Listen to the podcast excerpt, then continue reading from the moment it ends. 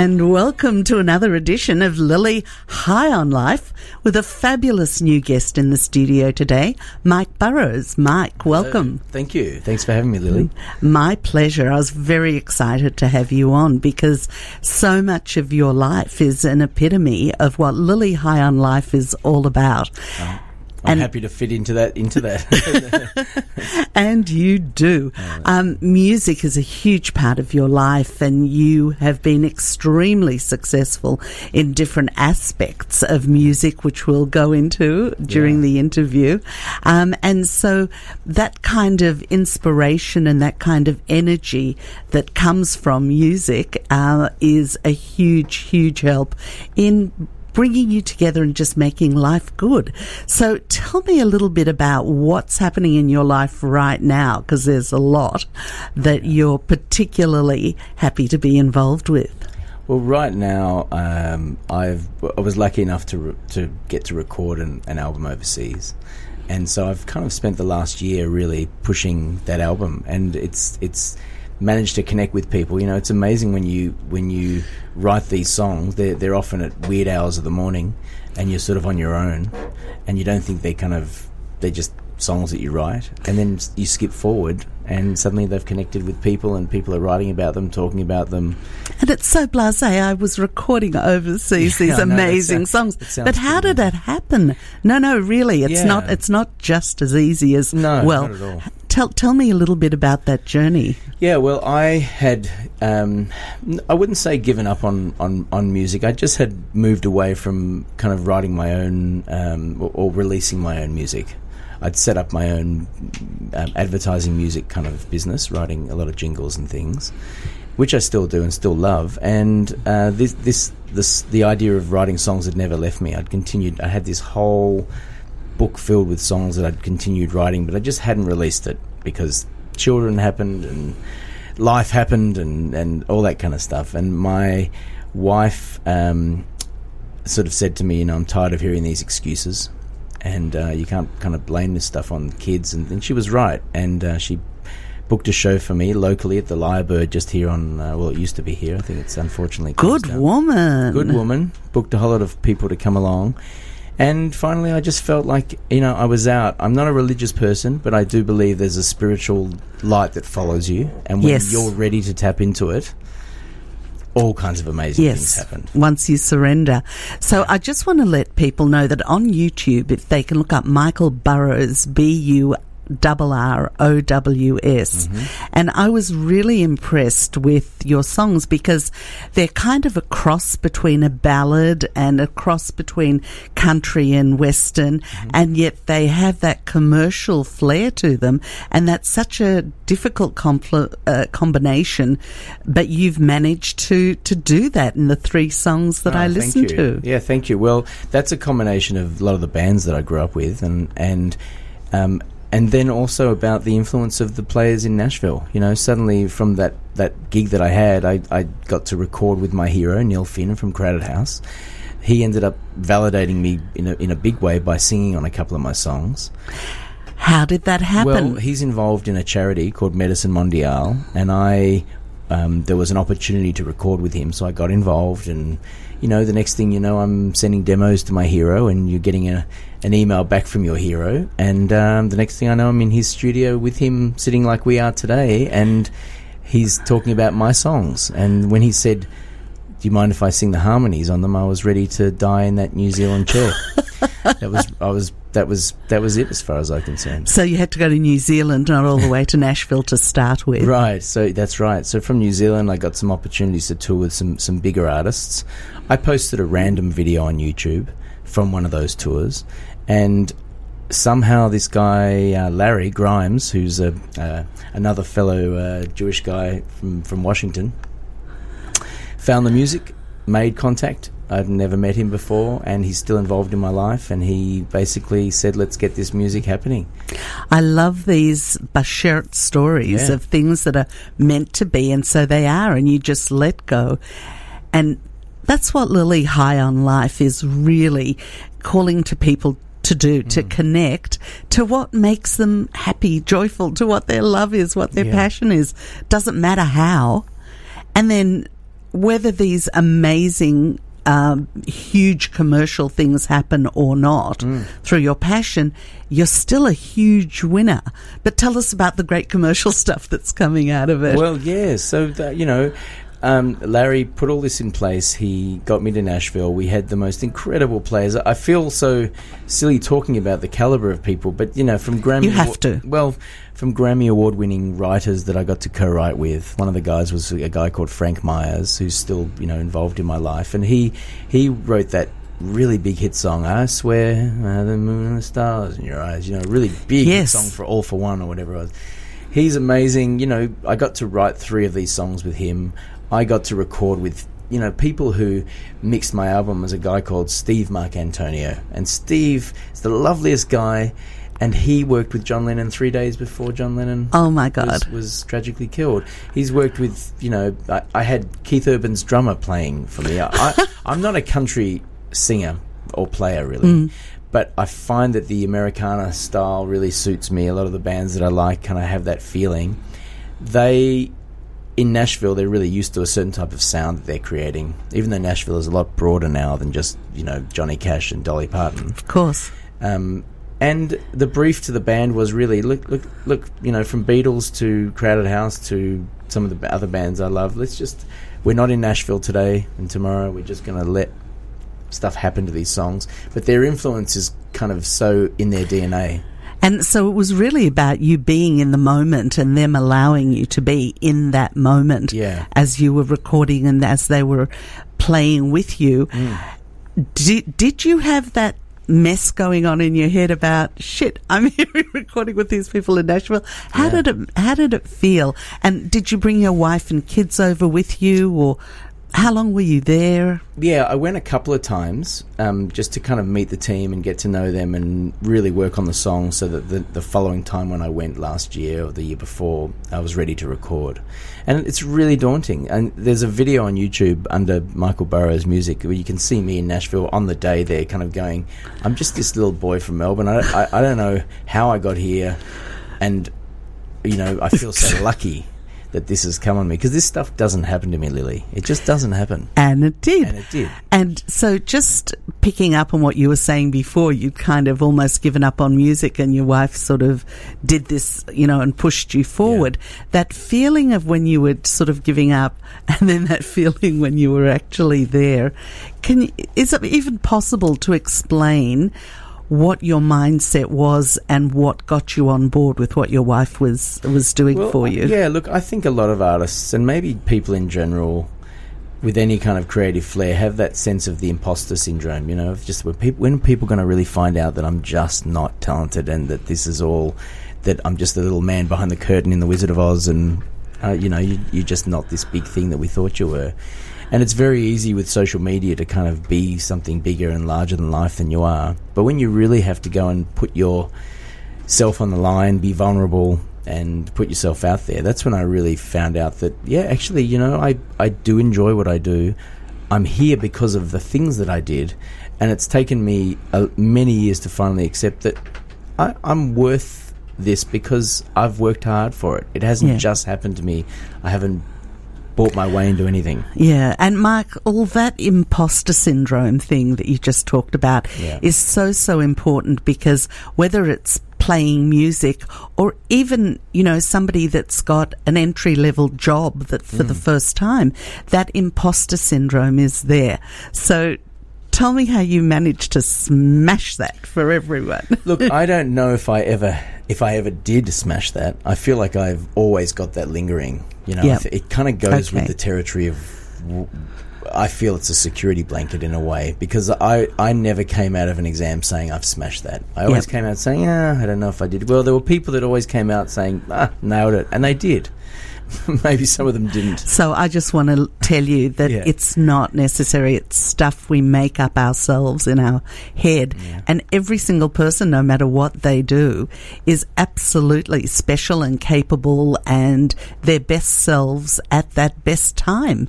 The more we go There's through lot of truth life. Yeah. the more we learn about ourselves, the more we learn about others.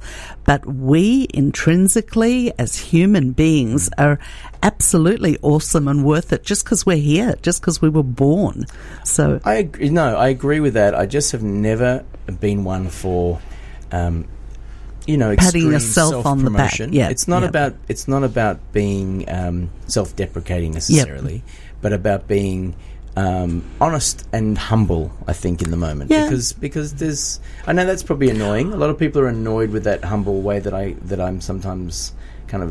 Um, but it's more about allowing yourself to fully enjoy because I'm sure that in those moments that you were recording, you had nothing but joy going on in your head. Mm. Well, fear and joy they they closely Okay. align. Fear is okay.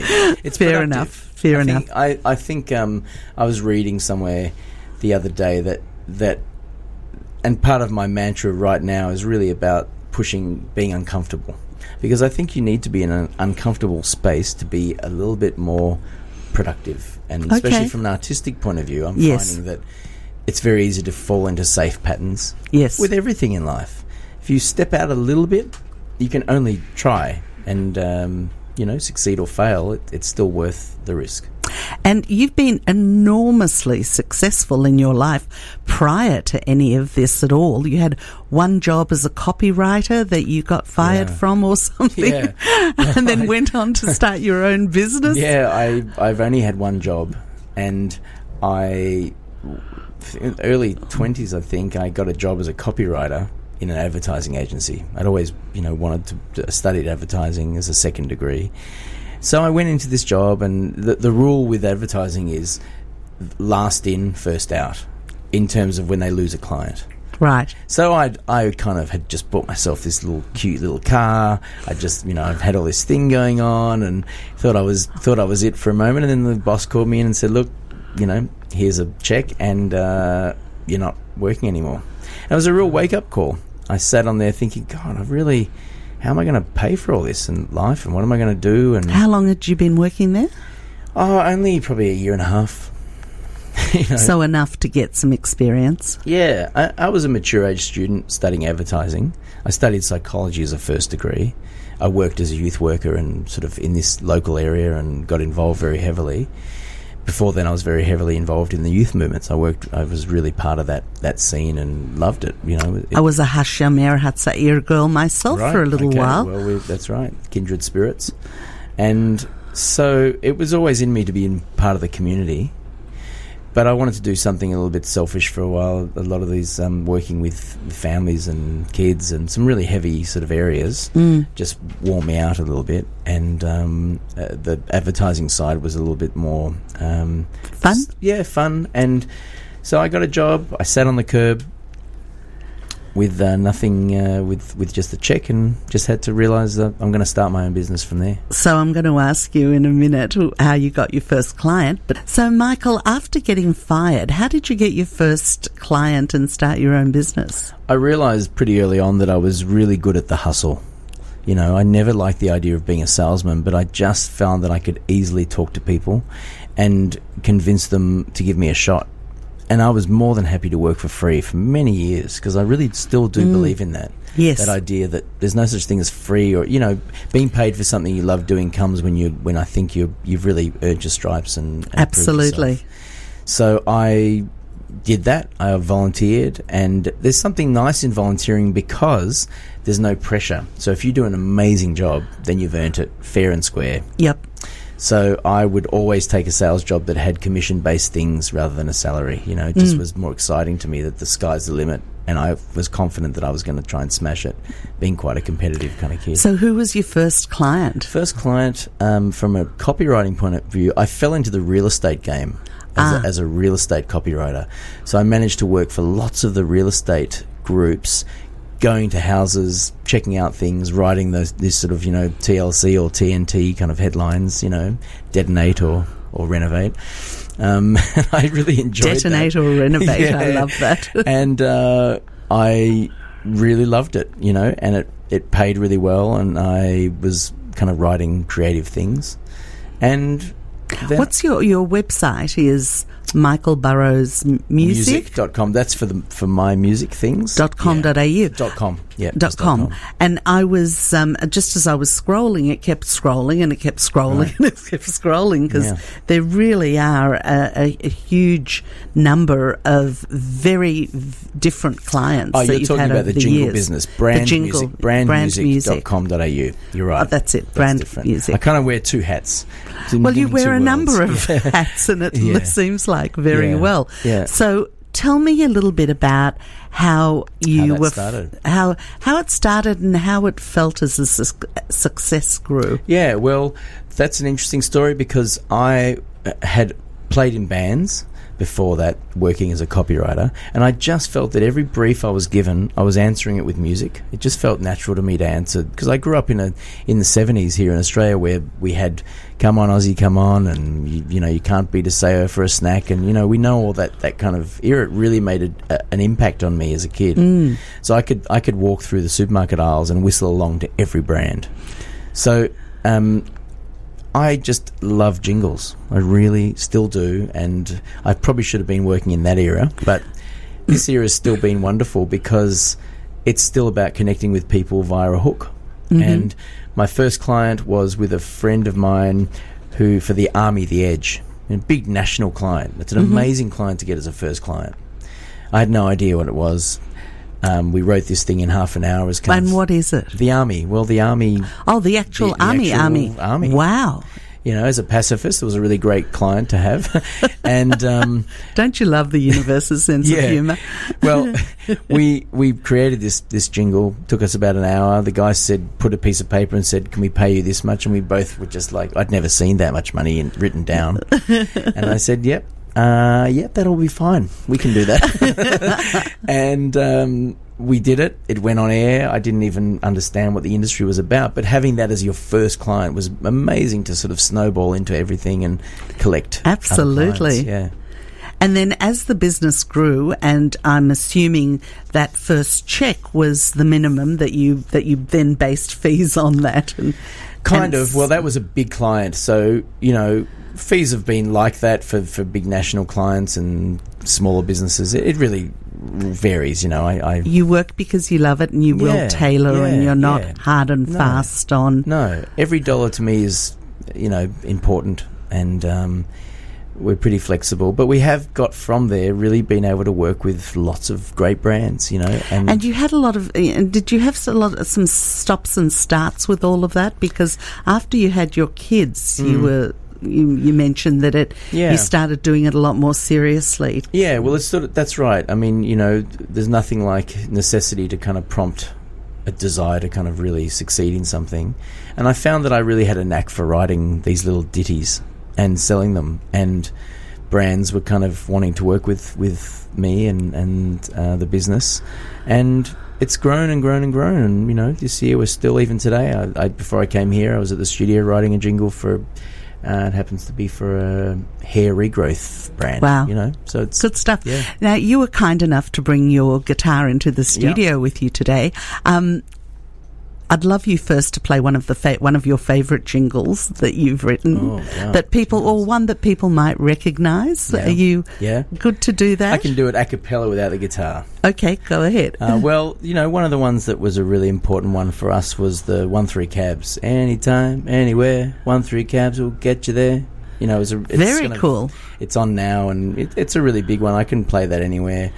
Um, we do all the Chemist Warehouse jingles, so um, woohoo, Chemist Warehouse, why pay more? You know, those things are on air now. And I was really impressed because you think of jingles, but you do a lot more than that. You write uh, for video games. Yeah. Um, you, I had to dig a little bit into this, but Yeah. Sonic Sounds, Yeah. which once I got the concept Yeah. was amazing. But do you want to talk about what Sonic well, Sounds? Sonic are? logos. I guess it's just a, a distilled version of a jingle. So it's like the, you know, the Intel logo. Dun, dun, dun, dun. That's really what it is. So brands have got a chance to, like their own logo, have something that that goes on the end of all their communication. Because there's so many touch points for consumers to come into contact with brands and businesses. So businesses have to think a little bit more of how they're going to cut through and stand out to people. So if you can do it via a, a sound or a Makes so much Yeah. sense. And with the video games and other areas, Yep. did that just people came to you because they liked the work you were doing Yeah. with the jingles? Absolutely It's awesome. kind of all transferable, you know. You composing means that you can compose for any medium, for any any style, any kind of brand. Absolutely. Yeah. I'm going to ask you to play and sing one of your songs Oh, yeah, because th- there's so much to talk about and time's getting away with us and I really want No people at all. I will to grab hear. that. Yeah, absolutely. And um, you're listening to Michael Burrows and you'll be listening to Michael Burrows live, which with uh, one of his own original songs that's uh, recently recorded in Nashville. How does that sound? Does that sound like you've got thing? Yeah. This is called Brightest Star, and I got to write this in Nashville. Um, it went on to do great things, got into the, in the US Billboard charts, all that kind of stuff. You know, blah blah blah blah blah. But it was amazing. OMG, US OMG, Billboard, yeah. US Yeah, Billboard pretty amazing, charts. Absolutely. Um, and I wrote this when the kids were really young, and I used to kind of just watch them fall asleep and imagine all these conversations that I'd have with them, but just they were too young to kind of get through it.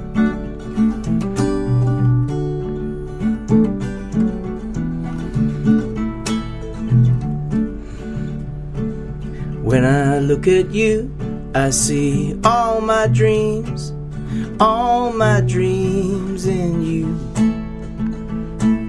When you fall asleep and your eyelids give in, I can't stop smiling at you. You're my brightest star, my brightest star. The sun's got nothing on you. You're my brightest star, yeah, that's who you are. And I will always love you.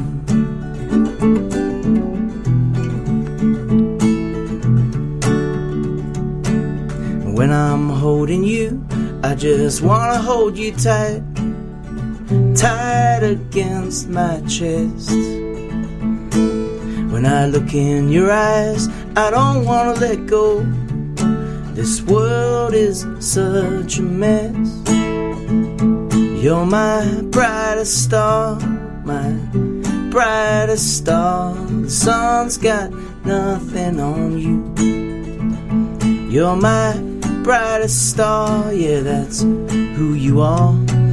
And I will always love you.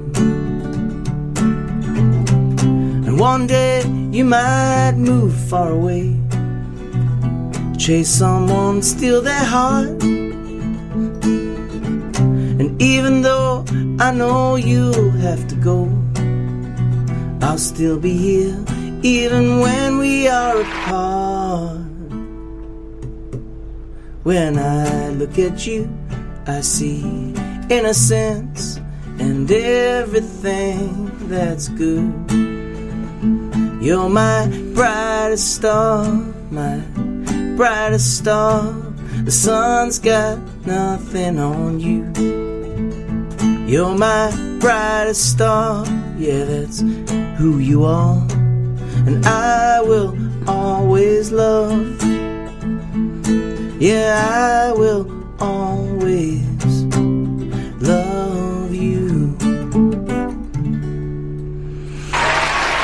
Michael Burrows, what an awesome song. I was starting to tear up Oh, then. It's, and as I did last night when I was listening to it, so beautiful. Thank you. Did the kids appreciate it was written I for think so. them? Yeah, they kind of fight over who it was written for. You know, two boys and They sound Um, normal, healthy. yeah, exactly. But yeah, it's a pretty special one, and that particular song, when I play it live, it seems to really connect. People can really sing along to it, and it's had some great sing-alongs at some recent shows last week in Sydney, and you know, I, I really enjoy playing it. Absolutely fabulous, as are some of your other tracks as Thank well. you. Thank you. Um, so, tell you, your life seems to have taken you naturally into a lot of really good places. Yeah. Um, so, tell us about this wonderful woman that you married and how you met her. Yeah, well, Noi is her name, and uh, Noi? Noi, and she was a neighbour. We we were living in Elwood, and um, you know, I saw her uh, walk in to, to rent the place next door to me, and you know, had a feeling, and pretty soon we were, you know, we were dating and had kids pretty soon after. And How know, it all- easy is that? Well- you didn't have to ask her out. You didn't you have know, to. yeah, it was. uh, I guess you know it's dangerous doing something so close to home in case it doesn't work out. Um, but it it did work out. We we had two great kids, and she's wonderful. She's a writer, and uh, she works very closely in uh, for. Uh, was a direct, co-director of Melbourne Jewish Book Week, and really, yeah, really engaged in everything, and, and loves her, her work. Really nice. Really such a great, lovely story. And then the two kids came. Yeah. They're, how old are they now? Uh, we've got twelve and uh, well, eleven and nine. Yeah. Yeah. And they keep getting better and better. Can I, know. get that in writing? yeah. yes, they do. I so. Especially because they're boys. They're much Oh, easier so- than girls, I've been Yeah. told. Yeah. Um, and I haven't had my own, so I Yes. dote on everyone else's. Yes, and you're welcome to and absolutely mush. Um, so, Michael, you came from a very musical background. Your family Yeah. uh, were a lot of them classically trained musicians. Yeah. Tell me a little bit about that. Well, my father Sam, uh, who um, is uh, can pick up any instrument, so we grew up with him just being able to pick up any instrument from harmonica to guitar, and you know he's not trained; Wow. he just can play and sketch out tunes. So I kind of grew up with that sense that you can just approach something, try it, and see what happens. As it turns out, my first cousins, my mother's sister's children, were all in orchestras of certain sorts. So from the ACO to the you know MSO to you know from violin and cello. My, my um, cousin Sh- um, Sharon um, Leibowitz, who's local as well. Uh, you should have her on. Definitely, she's got great stories of playing with Ray Charles all the way through to you know the Who. I mean, OMG. yeah, and she's uh, you know amazing. It meant that we, when we got together, we were always jamming, and my mother ca- caught onto that and kind of felt that she could put on these community events, which were spontaneous, but hundreds or so people would come to these halls around our area. She just got people together yeah. and put on a performance Yeah. with family yeah, members. We had a PA and we had microphones. I love that. I I think she was kind of kind of a trailblazer because these were really shows that they weren't ticketed, they weren't anything, but they had a lot of people that came, sat, and listened to music. It was kind of like what they do now in abandoned halls. She was Yes. doing that in halls, and Way back then. yeah, and we'd have a big sing along at the end, and all her friends would come and perform, and everyone played a song and or did poetry. Or, I love that. I actually have very close friends who put on these musical evenings at their house because one of them, their daughter lives in Ireland, but Mm. Right. she's a professional singer, musician. And whenever she comes into town, they invite everybody over and Yeah. she has her friends over. I'll have to invite you next yeah, time well, as it's well. a big. There's a big movement of parlor style shows now. Yes. In fact, there's a real. Um, there's a lot of groups that specialize in booking parlor sort of shows into your house, you Yeah. know, so that you can provide the house, and really well-known, respected artists will come and play, and they'll get tips from everyone, sell some CDs, and everyone's wow. happy. Fabulous. Yeah. So you remember a lot of music being around the house.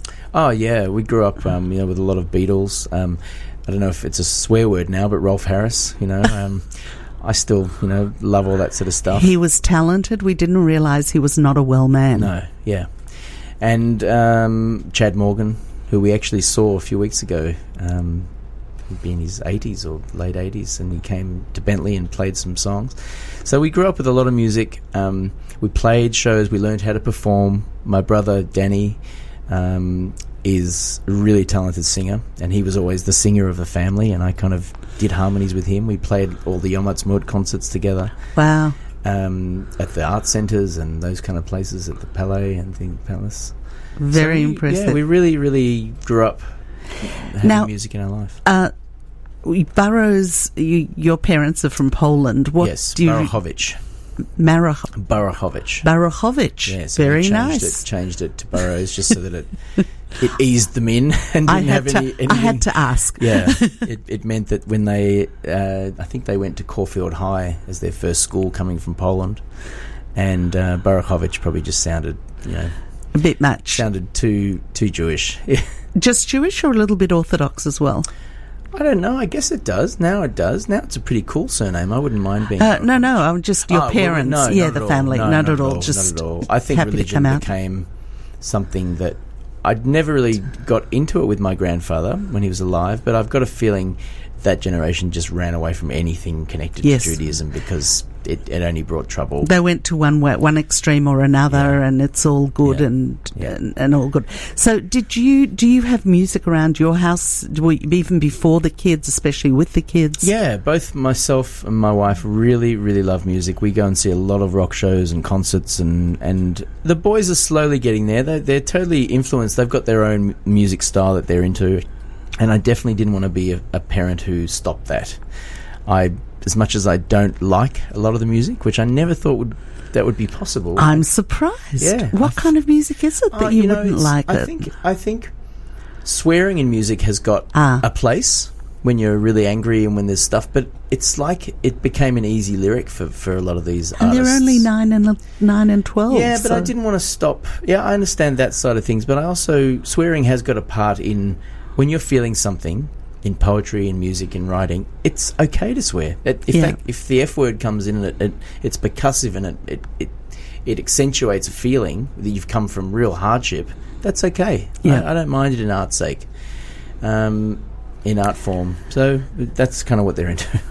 That's re- what I find personally really wonderful and cool about what you just said Yeah. is that you really have a, a good moral compass and swearing has become just such an in, integral part of people's language our age Mm. that their kids take it on and it's there is, uh, I, I love your acknowledgement that supports mine Yeah. there really is something wrong with expressing yourself in that way when it's Yeah. not appropriate It's it, that's right. I think it's about appropriation. That's right. You know, I, th- I'm all for it when it when you hear a, a beat poet and they've you know they've lived in trailer parks and they feel it and that those words come out. I, I I would expect it and I want it and I'd miss it if it wasn't there.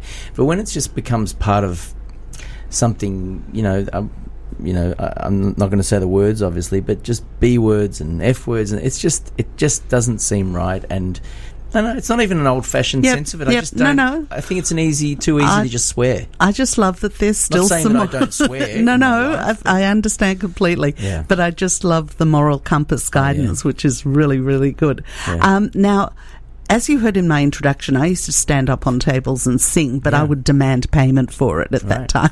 Yeah. so if you have, you Must have. have been good. I'm sure I you I was were. just, I was blonde and cute. You get away with a lot. You could say, "I want money." I love singing, Yeah. but I I would want not want to listen to myself if I was someone else. But Yeah. um, you have a memory of fourth grade where you Oh, yeah. actually Yeah, sang yeah. to a class. Well, yeah. Interestingly, um, this is how far Neil Finn goes into my life. Is that Split Enz was, you know, he was the younger brother joining that band, and they were so they affected me so much that that his voice that I um, loved it back then. And so in grade four, I have vivid memories of standing up and playing one of their songs with a tennis racket and feeling that adulation of people kind of loving the music. I love was- that. Yeah. So you had that feeling of joy pretty much throughout your life. Yeah. I'd love to get another one of your songs Oh, in, um, yeah, sure. because there's we're running out of time, Okay. and and the, we definitely need to uh, to do that Yeah. because they're so good. Um, Okay, well, this one, I think because I've played one for one son, I have to do the other one. Yes. Otherwise, uh, you know. See, I would have said that first one was for both, but now you've put your foot in I it. Go ahead. it. So uh, this is called uh, "Beautiful One," and this was the f- uh, the third or fourth release from the EP. And um, yeah, it's a really special song to play. Again, uh, it was a really trying time. Um, my second son Levi was born um, really quickly in our bedroom. Um, with- Wow. We didn't have time to get to the hospital. My wife then had a real life or death situation that happened. So I was kind of stuck in this situation where I literally had life and death happening at the same time. Everyone got okay, was okay, and we, we all survived it. But out of that, you know, sometimes stuff just happens, and you get to write a song about it. Mm. Michael Burrows.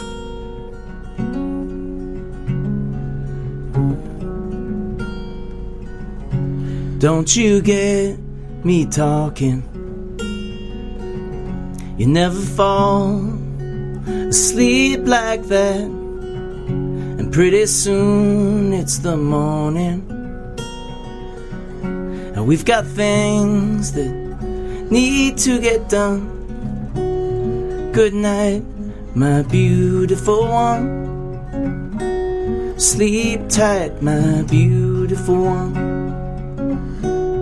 You are my moon and my sun. And there's so many things that I should tell you before I forget. I'll tell you everything one day, but right now there's no more time to play. Good night, my beautiful one. Sleep tight, my beautiful one. You are my moon and my sun. And all your heartbreaks and toothaches will all heal in time. And it's all moonbeams and ice cream and sweet dreams tonight. Oh, so just close your eyes. Just close your eyes.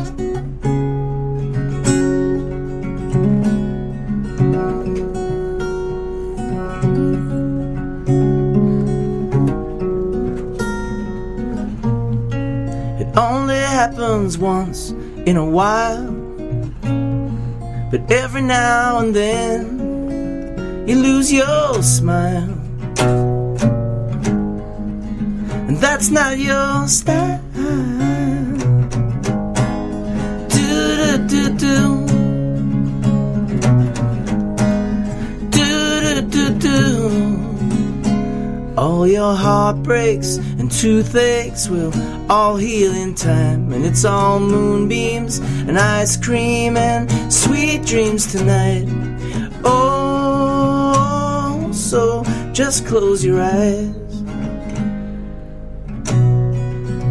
Just close your eyes. Don't you get me talking. You never fall asleep like that. And pretty soon it's the morning. And we've got things that need to get done.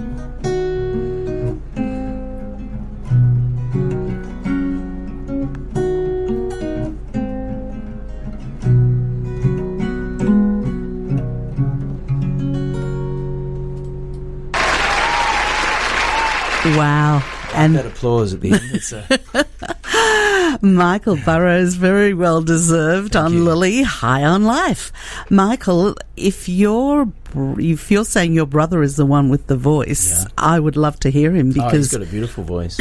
yours is pretty amazing to me too. Thank No- you. I'm, just I'm slowly get, getting an understanding of what, what I sound like. It's taken a while to find my voice, but I feel quite comfortable. and especially to play on just on just a guitar like that in a Yeah. studio There's is nowhere uh, to hide. there's nowhere to hide and it comes out magnificently. So really, Oh, thank really good. Michael, do you remember your parents when you were young talking about Poland and what they'd experienced there and um, stories of the, the old country? Yeah, I do. I have a sense of, of a f- couple of generations talking about Poland, and it really was about hardship and about um, just not having things and not having the luxury. And, and look, I, I, as a parent now, I'm finally kind of understanding just how hard it would have been to have to pack up everything and put everything into a suitcase and, and arrive at Port Melbourne.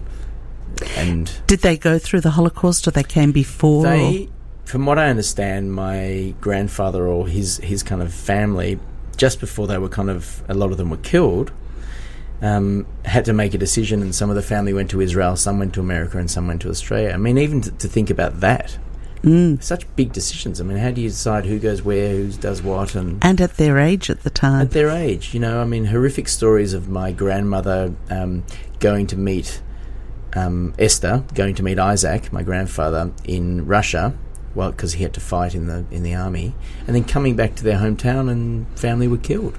I mean, I, I don't even. Th- those stories would would be front page news of any newspaper, just one family. And this was for everybody. And you don't really connect, as you said, until you get a bit older because it's a horrific story. But once you're a parent yourself, you realise the real enormity as well. Yeah, I I was lucky enough to go to Auschwitz, and you know you grow up with the Holocaust stories, and you read a lot about it, and there's just this sense of this word six million, and this sense of foreboding guilt almost of of feeling that- that, you're part of it. And I don't think um, I even at those camps, um, it sounds horrible, but they were kind of pretty now. They've grass and there's seats, and it's a tourist kind of place. But until I went into this that that room with all the shoes, until I found a pair, it didn't hit me. Once I found two of the same shoe, I realised that it, it- you know I, I broke. It, it broke me. I left with a million. Were you on your own or with your parents? I was with a group, and um, when I found that pair of shoes and realised that that was a person, because it's so. How, how do you fathom this room full of millions, thousands of shoes? It's Yeah. it's so hard to understand. Yes. And the glasses and all those other things. it's so that- hard to understand it. You know, you grow up with those images, Mm. and you you know that something horrible has taken place. Yeah. and it's part of your DNA. Yes. Yeah. And um, so your grandparents came out, and you had grandparents here as well. Yeah, very lucky on both sides to have grandparents. Mum and dad apparently were on the same ship and apparently went to primary school together, um, if I'm correct, in Poland. So they, you know, it's. And met and married here. Yeah, yeah, went to the same high school and ended up in the same place, yeah. And It- still together now, and Sam and Lily, they're wonderful. Gorgeous. Yeah, Love the name Lily. yeah Um, that's right. I appreciate Yeah, it from back home it. too. I was actually born in Russia, and it was Lilia when I came and and made sense. Lily. So, um, and so you, how do you give your kids now a sense of that background and history without making it Yeah. frightening and scary, but putting it in context of what's a- happening really in Melbourne question. today? Really good question. It's it's kind of like, um, and they're also not at a Jewish school, and we're not religious. You yep, other than yep. the holidays and things like that. We are But- trying to connect more um, as Dylan goes through his bar mitzvah and and you know connecting more with his Judaism. So you've connected him to a synagogue, or you're still yeah. looking for one? No, yeah. we're, we're part of a shul and and um, feel really good about it. It's it's just it's it's a really tough one because we went to Hiroshima last year. We went on a Wow. Japanese trip. My wife's half Japanese, so we that's a big part of our culture and family. Yes. And, um, so we went there, and that was even hard. Well, as Yes. rightly so. I mean, you know, this is a, a beautiful country that's that's suddenly you know have so much death attached to it with with horrific, horrific circumstances. Mm. So Dylan and I went for a walk through there, and it was very hard to kind of have very basic conversations with a ten-year-old about about just how cruel the world can be. I think they've got a sense, as I did as a in primary school, not going to Jewish schools, that just being Jewish, you just have something that there's something different. Your food's different. Your humor's different. I was very embarrassed of chopped liver in my lunchbox and couldn't explain it, and you know it was very. So you don't do that to them, but No, no. I guess each generation tries to protect the kids even more so, while still being strong about your history and. you know, Yeah, and proud really of being- yeah. I don't have the answer to that yet. Yeah, I've got to face it soon. It's an work it out. ongoing- Yeah. uh, it was really interesting. Did did you manage to get to any of the Jewish International Film Festival sessions? Not this time, but this that, there's a one film I really would love to see. Uh, I think it closed this the the film festival. Oh, Um, Jojo Rabbit. yeah. Yeah, I haven't seen Yeah, that, but they have yeah. extended it, so you Oh, good, probably okay. will be able like to see it it. again. But there are there were so many. Um, even Doc asked Dr. Ruth about Right. um, the the sex therapist, but it really goes back about her life, and I think that's also a, perhaps a really good way to um, to have your kids go and see movies like that, which are about people who survived, but they also tell the story in such exceptionally special ways. So Dr. Ruth, the, the way her story unfolded was just amazing. And uh, what will become of us, Frank Lowy's story, Oh, yeah. was excellent. Amazing. But and he went back to Auschwitz. Just a, a wonderful, wonderful way of. Um, of, of, of, of teaching history Yeah. without going way too over it. I kind of feel like Woody Allen films. As you get older and go through different things, they all mean something different. Different time. And Yeah. we've only got a couple of minutes, but Yeah. what is what's coming up for you? What's next? Well, now I'm I'm currently writing again, so I'm really excited to record a new album, and um, I'm really looking forward to spreading my songwriting wings now and, and finding more opportunities overseas and you know here. It's, it's an exciting time. Business is good, life's good, family's good. I feel very lucky, very fortunate. Lovely to speak to you, and you know that that um, you know other people who are really I'm excited about what else you've got coming up as well Oh, because as I was reminded in some of these films, the lady from Gottex, she restarted her business at the age of 90. amazing. And Moshe Rabbeinu was only asked by God to lead the Jewish people when he was 80. So lots I'll- of time for lots for a- of a things. burning bush. Michael Burrows, thank you so much. Thanks so much for having me, Lily.